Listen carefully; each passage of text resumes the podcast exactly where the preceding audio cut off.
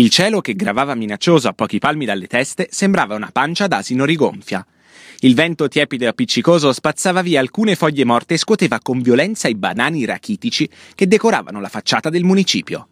I pochi abitanti di Elidillio e un pugno di avventurieri arrivati dai dintorni si erano riuniti sul molo e aspettavano il loro turno per sedersi sulla poltrona portatile del dottor Rubicundo Loachimin, il dentista, che leniva i dolori dei suoi pazienti con una curiosa sorta di anestesia orale.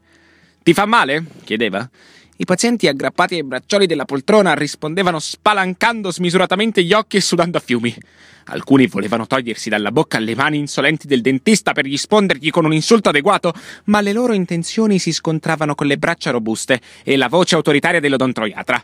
Sta fermo, cazzo, via le mani, lo so che fa male. E di chi è la colpa? Vediamo un po'. Mia? No, è del governo. Ficcatelo bene nella zucca. È colpa del governo se hai denti marci. È colpa del governo se ti fa male.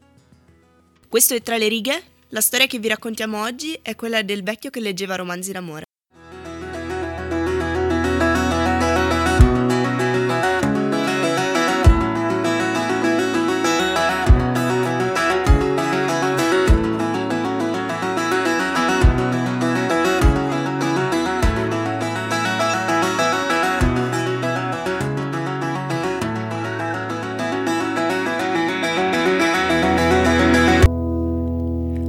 Antonio José Bolivar Proagno è il protagonista del libro di cui vi parliamo oggi, che è appunto Il vecchio che leggeva romanzi d'amore.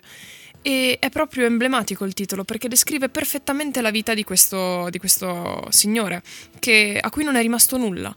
Vive da solo in una capanna sulla riva di, di un grande fiume nella, nella foresta amazzonica. E, e gli rimane solamente la lettura questa cosa che gli salva la vita praticamente perché gli dà un, gli dà un senso. E infatti lui le uniche visite che riceve sono quelle annuali in cui gli vengono recapitate provviste e un romanzo d'amore.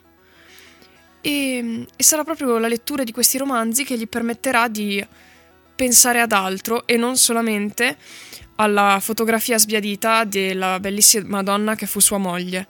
E, e a tutti i ricordi de- della sua vita passata, che gli portano dolore come solamente i ricordi più felici possono fare. Bentornati a questa nuova puntata di Tra le righe, siamo Cecilia Passarella e Margherita Marzari.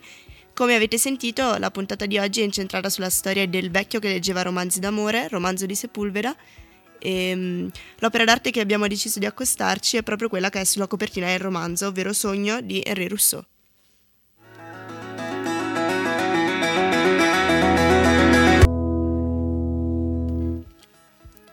Come abbiamo già accennato, appunto il protagonista di questo libro vive nella foresta amazzonica equatoriana.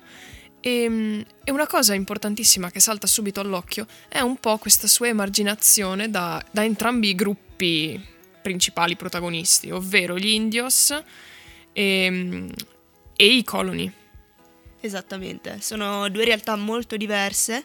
Gli indios sono gli, gli indigeni del posto, della foresta, eh, i coloni o anche detti gringos sono coloro invece che hanno colonizzato la foresta e che tentano di sfruttarla ehm, non seguendo appunto le leggi della, della, foresta, cosa che invece seguono ehm, gli Shuar, ovvero gli indios appunto.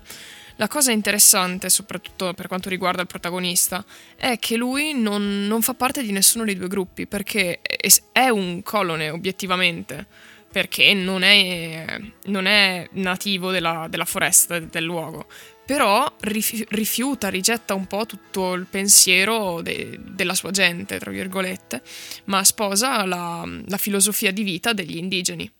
Però comunque non può essere completamente parte di quel gruppo. Anche se comunque diciamo che è abbastanza integrato anche con, con la tribù degli, degli Shuar appunto che lo accolgono come fosse un loro pari proprio perché rispetta le stesse leggi mh, non scritte diciamo della foresta che gli Shuar seguono eh, rifiuta il combattimento con le armi da fuoco pre- preleggendo un, un, combattimento fatto eh, molto, molto, un combattimento molto più rudimentale con eh, oggetti diciamo e utensili che può ricavare dalla foresta e tutti i metodi appunto di, di combattimento che può ricavare dalla foresta proprio perché le armi da fuoco sono un qualcosa che non prevedono uno scontro diretto uno a uno, uno scontro Esatto. tra pari. È quasi una forma di vigliaccheria nella, nella filosofia di vita degli Shuar, le, le armi da fuoco, perché comunque è come se eh, tu rigettassi la responsabilità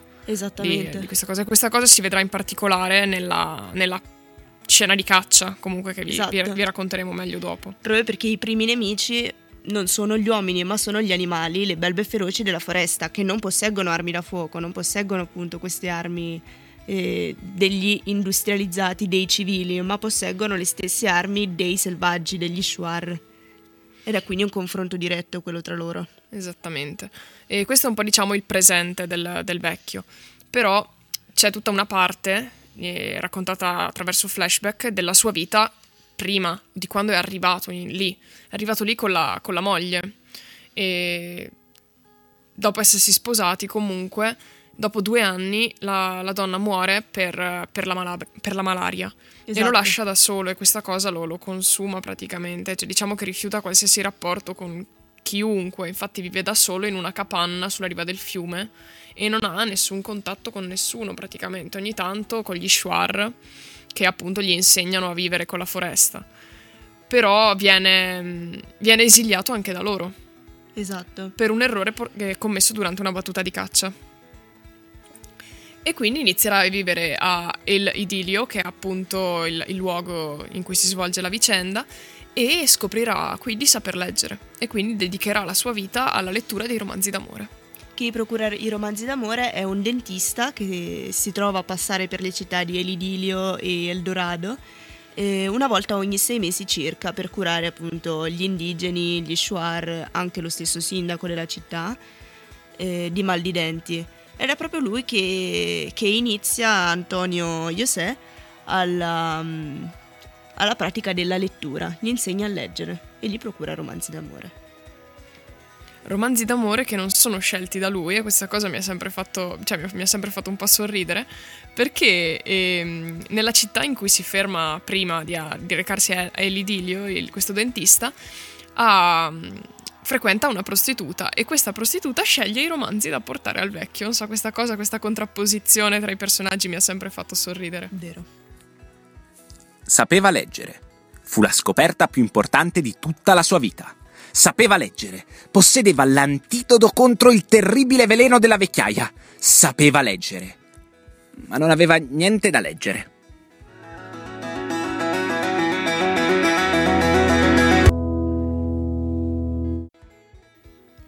Un'altra caratteristica che emerge in maniera secondo me molto forte dal libro è ehm, proprio il, il tema del buon selvaggio. In realtà Antonio José è un eh, colono, abbiamo detto, quindi non è in realtà un indigeno, eppure viene un- in, un certo senso ehm, civilizzato dagli shuar del- eh, della foresta e viene iniziato quindi alle, alle pratiche della, della foresta. Imparerà quindi a vivere non più come un, come un civile di città, ma piuttosto come un selvaggio della foresta. C'è quindi questa sorta del buon selvaggio, questa cosa, questa tematica rigirata al contrario. Esatto. E questa cosa eh, si vede particolarmente appunto durante la battuta di caccia. Eh, spie- spieghiamo un po' però cos'è questa cosa della battuta di caccia, del perché c'è la necessità di cacciare questo tigrillo. Praticamente il libro si apre con l'arrivo del dentista e il, den- il dentista comunica che un, un uomo è stato ucciso da un tigrillo. Un gringo, questo- sì, sbaglio. esatto, un feroce felino che appunto sta distruggendo, sta uccidendo gli uomini perché eh, è stata uccisa la, è stato ucciso, sono stati uccisi i suoi cuccioli. Oltre ai suoi cuccioli in realtà è stato anche ferito suo marito, Esatto, il marito compagno. per così dire.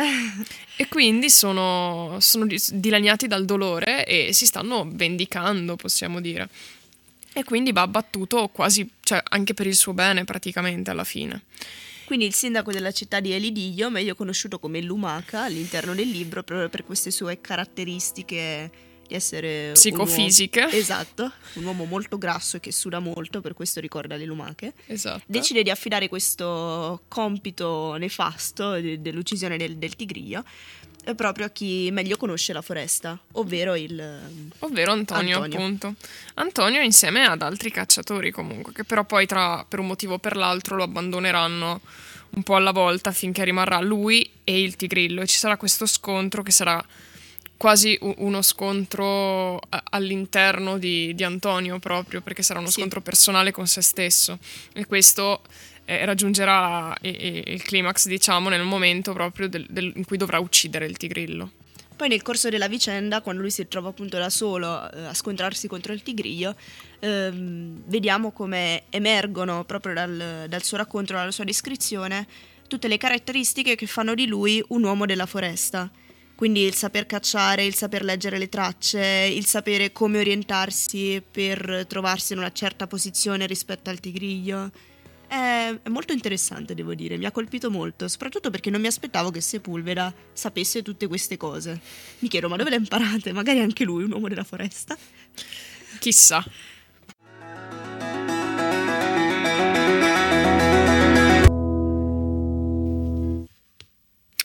Diciamo che non era proprio un uomo della foresta, però è un uomo di mondo Sepulveda, infatti ha viaggiato tantissimo proprio anche grazie alla sua partecipazione, al suo far parte dell'equipaggio di Greenpeace, infatti era un attivista. E, e proprio per questo anche abbiamo deciso di collegare Rousseau e il, e il sogno in particolare, proprio perché in questo quadro, secondo me, c'è un'immagine che è perfettamente rappresentativa di questa caccia al tigrillo, perché nella parte centrale del quadro si, vede, si vedono due, questi due felini e, e che, che, guardano lo spettatore proprio. Cioè, sì. sembra che ti guardano negli occhi. Eh, esatto, è uno, uno di quei sei quadri dovunque ti giri, qualsiasi sì, esatto. angolazione, il soggetto ti guarda. E pur essendo estremamente stilizzati, bidimensionali, eh, sono di un. lo sguardo è di un realismo incredibile. Cioè, ti comunica un sacco di cose. Sì, è vero. Proprio a livello emotivo. Non so, io riesco a leggere il terrore della tigre che è stata scoperta e che ha paura. Verissimo. In, in, sulla sponda c'è tra l'altro anche un, un indios con un flauto, penso sia un flauto, mi sembra di capire. O una cerbottana, sarà una cerbottana? Probabilmente una cerbottana e questo si ricollega anche al metodo di caccia degli indios, come abbiamo detto. Esatto. Che preferiscono le frecce avvelenate piuttosto che, che, le, armi che le armi a fuoco. Ed è proprio lui sullo sfondo che ha un'aria secondo me molto tranquilla, soprattutto perché è ben mimetizzato con, eh, con eh, il paesaggio circostante e probabilmente starà proprio per cacciare delle, uno dei due tigrillos che si trovano nel, nel quadro. Pensa che è così ben mimetizzato che non mi ero accorta che ci fosse finché non l'hai detto. Beh dai, più o meno le, le mani... Sì, ma non, non avevo mai collegato, mi sembrava gli alberi che ci sono. Beh, complimenti. Da quanti anni hai questo libro? Mm, è lo stesso. Beh, diciamo, la tecnica eh, stilistica è comunque molto semplice, molto stilizzata e bidimensionale, ma secondo me è proprio adatta a questo stile eh, molto silvano, appunto, che adotta, che adotta Rousseau nei, nei, suoi quadri, che sono quasi tutti di, di, di matrice, diciamo, eh, come posso dire, di foresta, forestali, si può dire forestali? No, non credo, però rende molto l'idea secondo me, quindi... Azzeccato, dai. Esatto, licenza poetica, di, co- come si dice. E diciamo che secondo me questo bidimensionale, però allo stesso tempo forte, si ricollega anche allo, un po' allo stile di scrittura. Mm. Non so perché, però me lo, me lo, ricorda un sacco. Cioè non saprei defini- dire cosa vuol dire stile di scrittura bidimensionale, però rende l'idea anche quello. Bidimens- stile di scrittura bidimensionale a me dà l'idea di un Mm, significato senza significante, così si può dire. No, significante senza significato. Cioè, ovvero di scrittura che però non ti fa entrare die- dentro, diciamo, il, il, il pensiero del personaggio. Oppure può essere interpretata anche in altri modi. Vabbè, uh, lasciamo a voi anche l'interpretazione di questa, di questa perla finale. Leggete il libro e fateci sapere.